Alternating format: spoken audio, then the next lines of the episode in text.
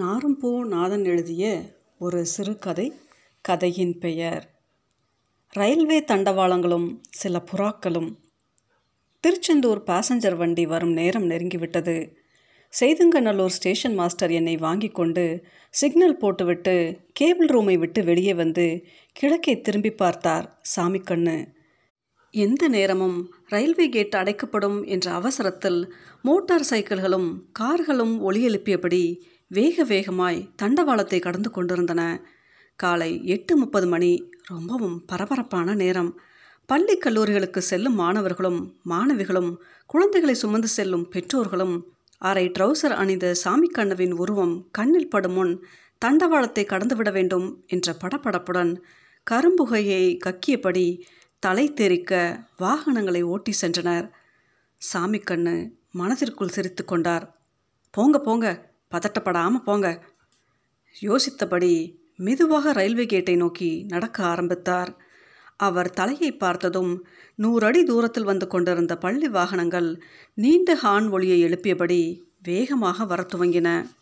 தண்டவாளத்தை தாண்டிவிட்ட திருப்தியில் motor சைக்கிளில் சென்ற சிலர் சாமி கண்ணுவை பார்த்து தேங்க்ஸ் அண்ணாச்சி என்றபடியே கையை உயர்த்தி புன்னகைத்தவாறு சென்றனர். இது போன்ற சமயங்களில் சாமி கண்ணுவிற்கு சிரிப்புத்தான் வரும். தண்டவாளத்தை கடந்து விட்டால் களிப்புடன் செல்வதும் மாட்டிக்கொண்டால் அதற்குள் இவ்வளவு அவசரமா என்பது போல் முறைத்து பார்ப்பதுமான முகங்களை பார்த்து பழகி போய்விட்டது. கேட் அருகே நின்று கொண்டு அடைப்பதற்கு தயாரான பாவனையில் நின்று கொண்டிருந்தார். வெளிர் பச்சை நிற மாருதி காரை ஓட்டி வரும் டாக்டர் அம்மா இன்று சீக்கிரமாய் கடந்து சென்றது. ஆச்சரியம்தான். பழைய டூ வீலர் வண்டியை புகை கக்கியபடி ஓட்டி வரும் கொண்டை போட்ட டீச்சர் கூட இன்றைக்கு நேரத்தில் கடந்து சென்றது அதிசயம்தான். இவர்களெல்லாம் பெரும்பாலும் கேட் அடைப்பில் மாட்டிக்கொண்டு மனசிற்குள் முணுமுணுத்தவாறு காலை தரையில் தேய்த்து கொண்டு தவியாய் தவித்து கொண்டிருப்பவர்கள். சின்ன பாப்பாவை இன்னும் காணவில்லை. ஒருவேளை முன்னதாக போயிருக்குமோ? இன்றைக்கு எப்படியும் பார்த்தாகணுமே என்ற கவலை சாமி கண்ணவின் முகத்தில் தொற்றிக்கொள்ள கண்ணு கெட்டிய தூரம் வரை சைக்கிளில் வரும் சின்ன பாப்பாவை தேடினார். விஷயத்தை நேற்றே சொல்லியிருக்கலாமோ என்று பட்டது. இன்றைக்கு சொல்வதுதான் சரி என்று மனசிற்குள் தோன்றியதால் எதுவும் சொல்லாமல் இருந்துவிட்டார் சாமிக்கண்ணு. கதவருகே நின்று கொண்டு யோசித்து கொண்டிருக்கும் சாமி கண்ணுவை வியப்புடன் பார்த்தவாறே கடந்து சென்றனர் பள்ளி மாணவர்கள்.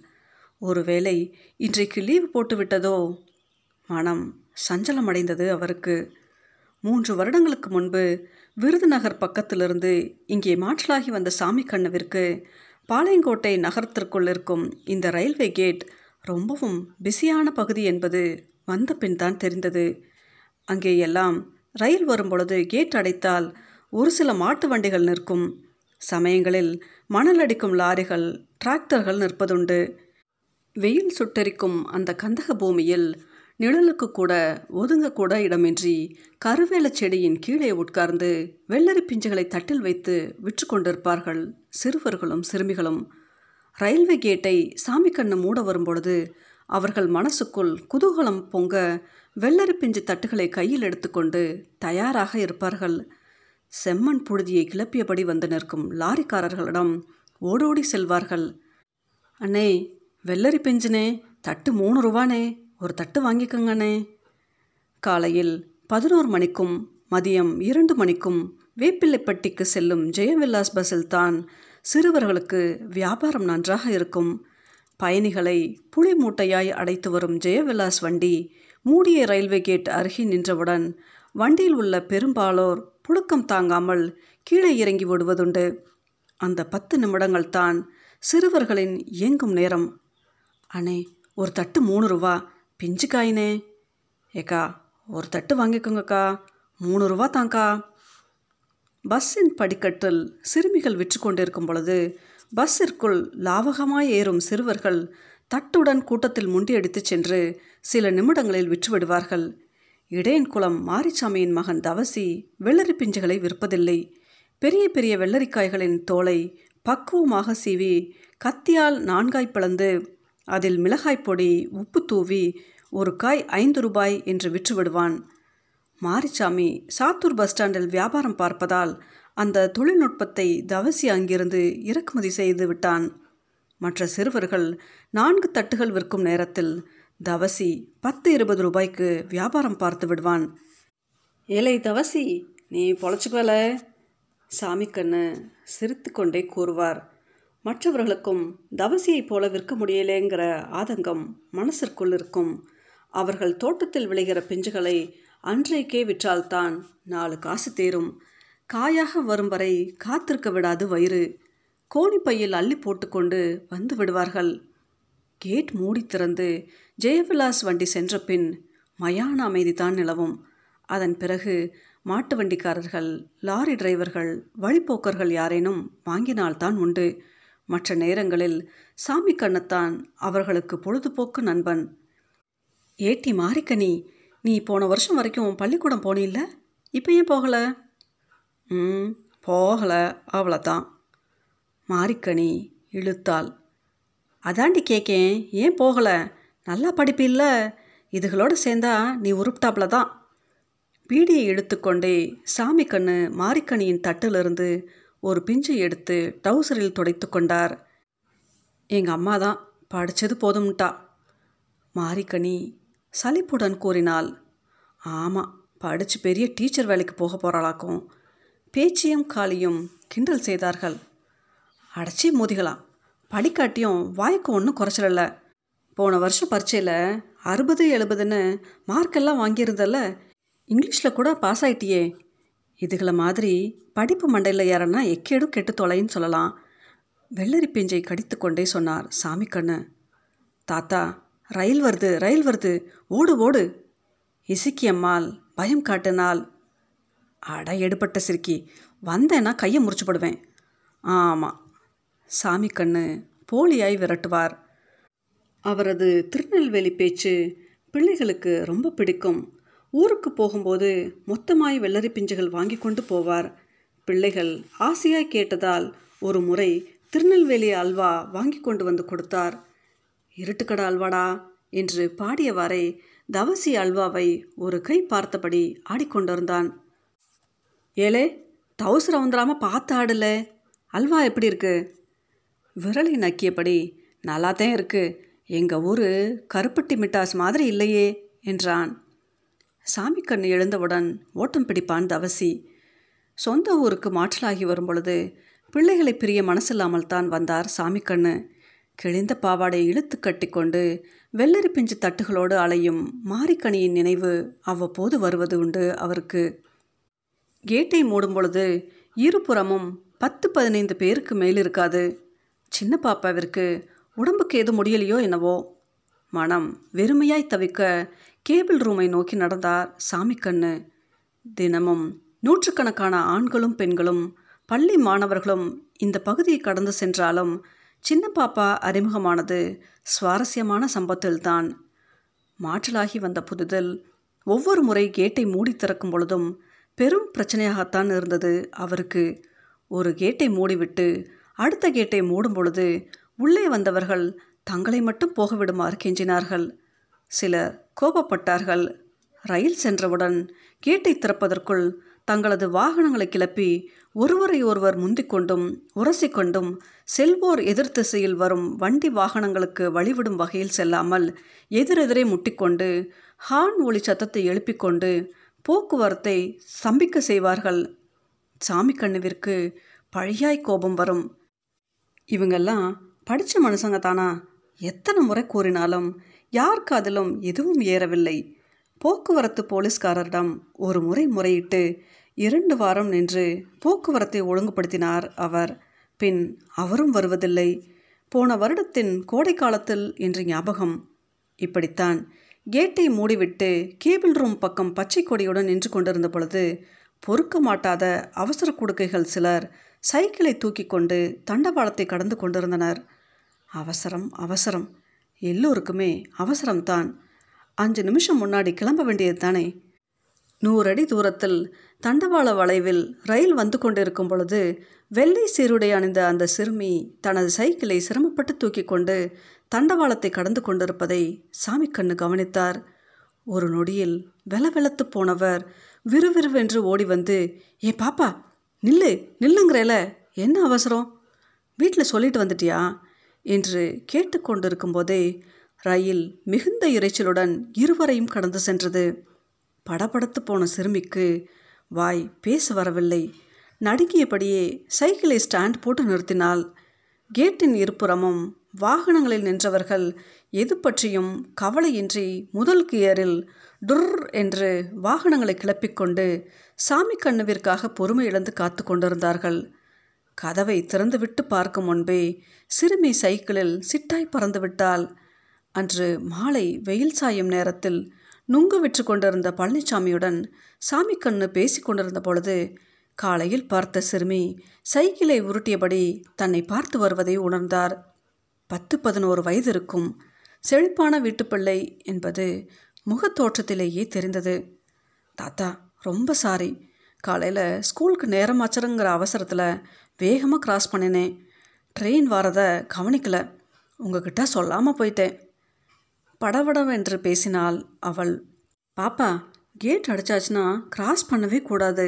அஞ்சு நிமிஷம் முன்னால் கிளம்ப வேண்டியது தானே காலையில் வீட்டில் சொல்லிட்டு தான் வந்தேன். நீங்கள் எதுக்கு கேட்டீங்க? சிறுமி கேட்டபோது சாமி கண்ணுவிற்கு ஏன் அப்படி சொன்னோம்? என்று ஆகிவிட்டது. ஆத்திரத்தில் குழந்தைகளிடம் கூட புத்தி கேட்டுத்தான் பேசியிருக்கிறேன் என்று பட்டது அவருக்கு. உன் பேர் என்னம்மா? சைக்கிள் ஹேண்ட்பேரை பிடித்தபடி சாமி கண்ணு கேட்டார். சௌமியா சிக்ஸ்த் படிக்கேன் சென்ட் மேரி ஸ்கூலில். சௌமியா வாய்க்குள் நுழைய மறுத்தது. இருக்கட்டும் நல்ல பேர் தான்.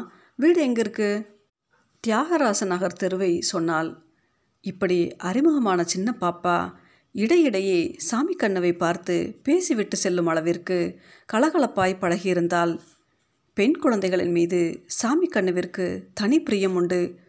அவருக்கு இருப்பது மூன்றும் ஆண் பிள்ளைகள்தான். நாலாவதாய் பிறந்த பார்வதி மீது பாசம் அதிகம். பத்தாம் வகுப்பிலே ஃபெயிலாகி போனதால் அரளி விதையை அரைத்து குடித்துவிட்டு அந்த இளம் பிஞ்சு இறந்து போனபோது நொறுங்கி போனார் சாமி கண்ணு. யாரை குற்றம் சொல்ல என்று தெரியாமல் மனசுக்குள்ளே புடுங்கி கரைந்து போனார். வெறித்து நோக்கிய கண்களுடன் உடல் விரைத்து கிடந்த அந்த இளந்தளிரின் உருவம் திடீரென்று கனவில் தோன்றும் பொழுது தூக்கம் கலைந்து எழுந்து உட்கார்வார். தூக்கமின்றி பல இரவுகள் இடைவிடாத இருமலையும் மீறி வீடிகளை புகைத்தவாறு நட்சத்திரங்கள் இல்லாத இருண்ட வானத்தை விரித்து பார்த்து கொண்டிருப்பார். வேப்பிலைப்பட்டியில் வெள்ளரிக்காய் விற்கும் மாரிக்கணியை பார்க்கும் பொழுது பார்வதி ஞாபகம் வரும். இவளை மாதிரித்தான். நல்ல கருப்பு பளபளவென்று மின்னும். கண்கள் கூட அவஜாடைத்தான்.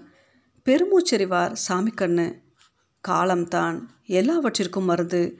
இந்த பத்து வருஷங்களில் அவரை ஒரு மாதிரி தீற்றியிருக்கிறது என்னவே ஒரு மாதிரி நில கொள்ளாமல் இருக்கிறீரு? கடைசி நாளுங்கிற டென்ஷனில் இருக்கிறீரோ? நுங்கு சீவி கொண்டிருந்த பழனி தலைப்பாகையை அவிழ்த்து மேல் கை காலெல்லாம் துடைத்து கொண்டே கேட்டார். ஆமாம் இன்னியோட கடைசி தான். நாளையிலேருந்து குப்புறப்படுத்து தூங்க வேண்டியது தான் அதுவும் தான் என்ன பொழப்பு? பீடியை பற்ற வைத்து கொண்டார் சாமி கண்ணு. காலையில் ரொம்ப அவசரப்படுத்தினாரு. இளநங்கா பத்தை எடுத்து பார்சல் பண்ணுன்னு ஓலையில் சுற்றி வச்சுருக்கேன். யாருக்கு? பிள்ளைகளுக்கா? பழனித்தான் கேட்டார். நம்ம பிள்ளைக என்னைக்கு சாப்பிட்டதுக? நம்மளை எதிர்பார்த்து நிற்கிற காலமெல்லாம் போயாச்சு. பெருமூச்சுடன் புகையை விட்டார் சாமிக்கண்ணு. பார்வதிக்கு நுங்கு பிடிக்கும். வெறும் நுங்கை சாப்பிடுவதை விட மடித்து கொடுத்த பனை ஓலையில் ஆளாக்கு பதநீரை ஊற்றி அதிலே நுங்கை பீய்த்து போட்டால் ஒரு சொட்டு கீழே விழாமல் உறிஞ்சி குடிப்பாள் பார்வதி. அவளுக்கு பிடித்தமானதையெல்லாம் ஞாபகமாய் வாங்கி தருவார். எனக்கு இங்கிலீஷ் வரமாட்டேங்குதுப்பா. ஒரு முறை பார்வதி அழுது கொண்டே கூறினாள் படித்தது போதும்டா முடிஞ்சது எழுது. மண்டையில் ஏறலைன்னா உடு கழுதைய. பொட்டப்பில் தான் படித்து என்ன செய்ய போகிற வெள்ளைக்காரன் போனாலும் தரித்திரம் பிடிச்ச பயலோட இங்கிலீஷு இருக்கிறவன் உயிரை வாங்குது. சாமிக்கண்ணு மகளை தேற்றினார். கடைசியில் இங்கிலீஷே அவளுக்கு யமனாகிவிட்டது இங்கிலீஷ் பாடத்தில் ஃபெயிலாகி தோல்வியை தாங்கிக் கொள்ள முடியாமல் இப்படி பண்ணிட்டு போயிட்டாளே. மாலை வெயிலின் வெக்கை குறைந்து லேசான காற்று வீசிக்கொண்டிருக்கும் பொழுது அந்த பச்சை மாருதி கார் தண்டவாளம் அருகே பாதையை விட்டு கீழிறங்கி ஒதுக்குப்புறமாய் நின்றது. காரிலிருந்து இறங்கிய சின்ன பாப்பா தாத்தா நாங்கள் புதுசாக கார் வாங்கியிருக்கோமே வந்து பாருங்க. காலையில் இந்த வழியாக தான் போனோம். நேரமாச்சுன்னு பேச முடியல. மூச்சு விடாமல் சாமி கண்ணுவை பார்த்து பேசினாள். எதிர்பாராமல் சின்ன பாப்பாவை பார்த்த வியப்பில் சாமி கண்ணு விரைவாக வந்து சேர்ந்தார். கார் ரொம்ப ஜோராக இருக்கே. புதுசா? காரை சுற்றி சுற்றி வந்தார். டிரைவர் சீட்டில் கண்ணாடி அணிந்த நடுத்தர வயது இளைஞர் அமர்ந்திருந்தார். சாமி கண்ணுவை பார்த்து சிரிக்க முயன்றார். ஆமாம் புதுசு. நேற்று தான் வாங்கினோம். என்றவள் முன்பக்கம் வந்து அப்பா நான் சொன்ன தாத்தா இவங்க தான். ரொம்ப நல்லவர். இனிமே உங்கள் காரை பார்த்த உடனே கேட்டை மூடாமல் போக விட்டுட்டு தான் அடப்பார். என்ன தாத்தா? என்றாள். ஆமாமா என்று சாமி கண்ணு பதில் கூறினாலும் துணிப்பையில் உள்ள நுங்கு பார்சலை சின்ன பாப்பாவிடம் தரவா வேண்டாமா என்ற சஞ்சலத்தில் இருந்தார். தாத்தா இந்தாங்க கேக். சின்ன பாப்பா நீட்டிய கேக்கை பவ்யமாய் வாங்கி கொண்டார் சாமி கண்ணு. குழந்தையின் சந்தோஷ மனநிலையை குலைக்கும் வகையில் எதையும் சொல்லிட வேண்டாம் என்று தோன்றியது. நாளைக்கு பார்ப்போம் தாத்தா. வேகமாக காருக்கு பின்புறம் வந்து கதவை திறந்து ஏறப்போன சின்ன பாப்பாவின் மென்மையான கரங்களை தனது தடிப்பேறி போன கைகளில் பிடித்து அன்பாய் ஒரு முத்தம் கொடுத்து போயிட்டு வாடா என்று வழி அனுப்பினார். கண்கள் கலங்கியபடி மாருதி கார் புள்ளியாய் மறையும் வரை பார்த்து கொண்டிருந்தார். கேபிள் அறைக்கு போகும்போது என்ன நுங்கு பார்சலை பாப்பாட்ட கொடுக்கலையா? என்றார் பழனி. பார்சல் பாப்பாக்கு இல்லை மாரிக்கணிக்கு என்றவர். இந்தா இந்த கேக்கில் கொஞ்சம் எடுத்துக்கோ என்று கேக்கில் பாதியை எடுத்து கொடுத்தார். எந்த மாரிக்கணி கேக்கை வாயில் போட்டவாறே பழனி சாமி கண்ணுவிடம் கேட்டார். இதுவா? வீட்டுக்கு பக்கத்தில் மாரிக்கணின்னு ஒரு பொட்டப்பில் சொல்லலையோ? செய்துங்கநல்லூர் ஸ்டேஷன் மாஸ்டர் அனுப்பிய நம்பரை பெற்றுக்கொண்டு வரவிருக்கும் ரயிலுக்காக சிக்னலை போட ஆரம்பித்தார் கடைசி முறையாய் சாமிக்கண்ணு.